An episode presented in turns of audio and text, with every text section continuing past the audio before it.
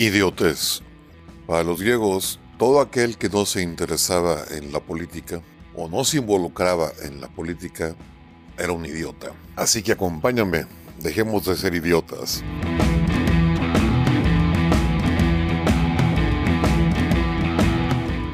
¿Qué onda, mis fifís neoliberales, hijos del patriarcado opresor? Vamos a platicar un rato, me voy a desahogar con ustedes, con algo que he estado meditando en los últimos días.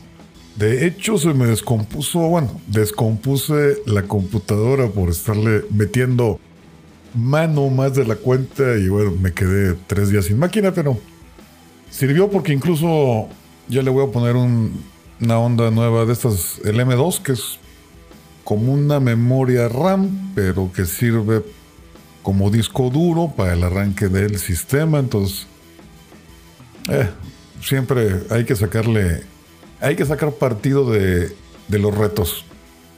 Cada reto es una oportunidad, no lo, no lo olviden. Y hablando de retos, ¿han pensado o se han dado cuenta, se han percatado que los ciudadanos somos los avales del gobierno? O sea, ¿esto qué significa? Significa que el pueblo tiene que pagar por en lo que el gobierno gasta o por lo que el gobierno gasta.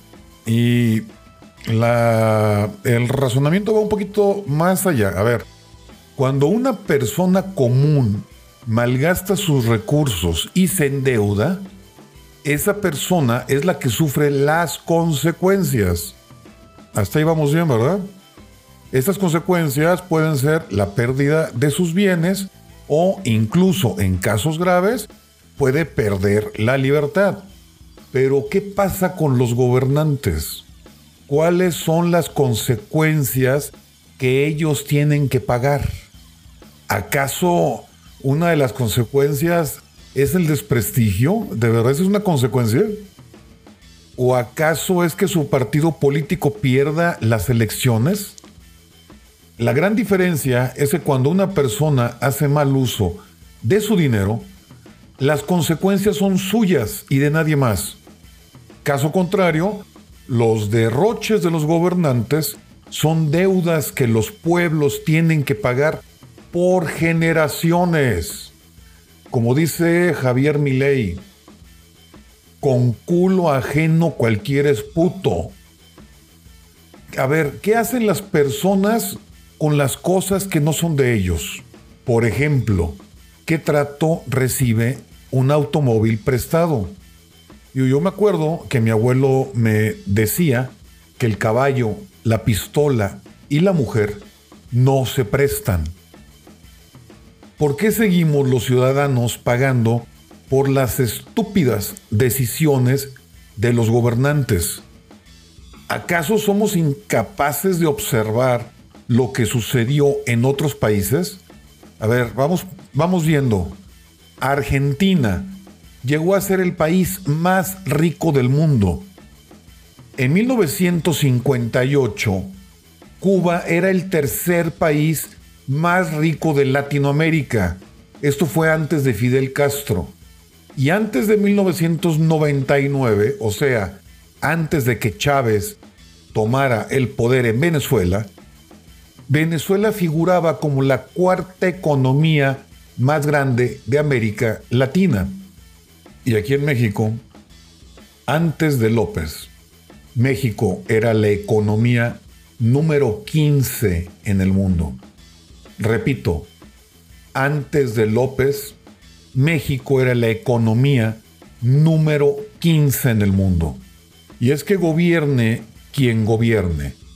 Los ciudadanos no tienen por qué pagar los errores del gobierno. Son deudas que abarcan generaciones. Los nuevos ciudadanos, o sea, hasta el punto de que nuevos ciudadanos, desde antes de nacer, ya cargan con una deuda. O sea, los no natos, los que no han nacido en un país mal gobernado, por injusto que sea, ya son avales del gobierno que aún no los ven hacer. O sea, ellos son los futuros pagadores de ese mal gasto de ese gobierno del cual no conocen porque todavía no nacen. No existe ser humano perfecto. No debemos permitir que nuestros descendientes lleguen a este mundo cargando deudas heredadas por gobernantes que no eligieron. Repito, no debemos permitir que nuestros descendientes lleguen a este mundo cargando deudas heredadas por gobernantes que no eligieron. No debemos permitir la concentración de poder en ningún gobierno. Nosotros, el pueblo, tú y yo, solamente somos testigos y avales de las oligarquías del poder en turno.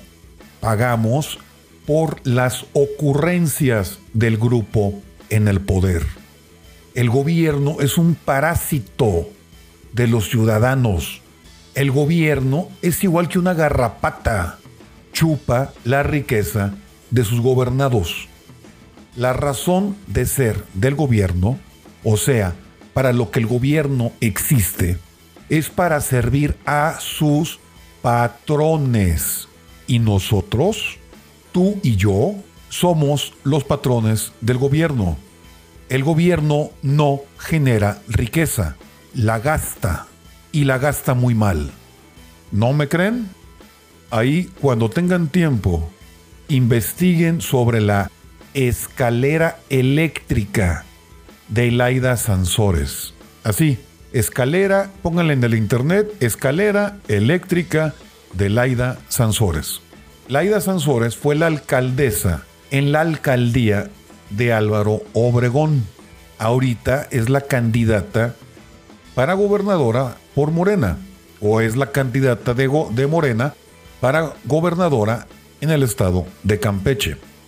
Laida Sansores, en la alcaldía Álvaro Obregón, durante su mandato, se puso a construir una escalera eléctrica de 50 metros.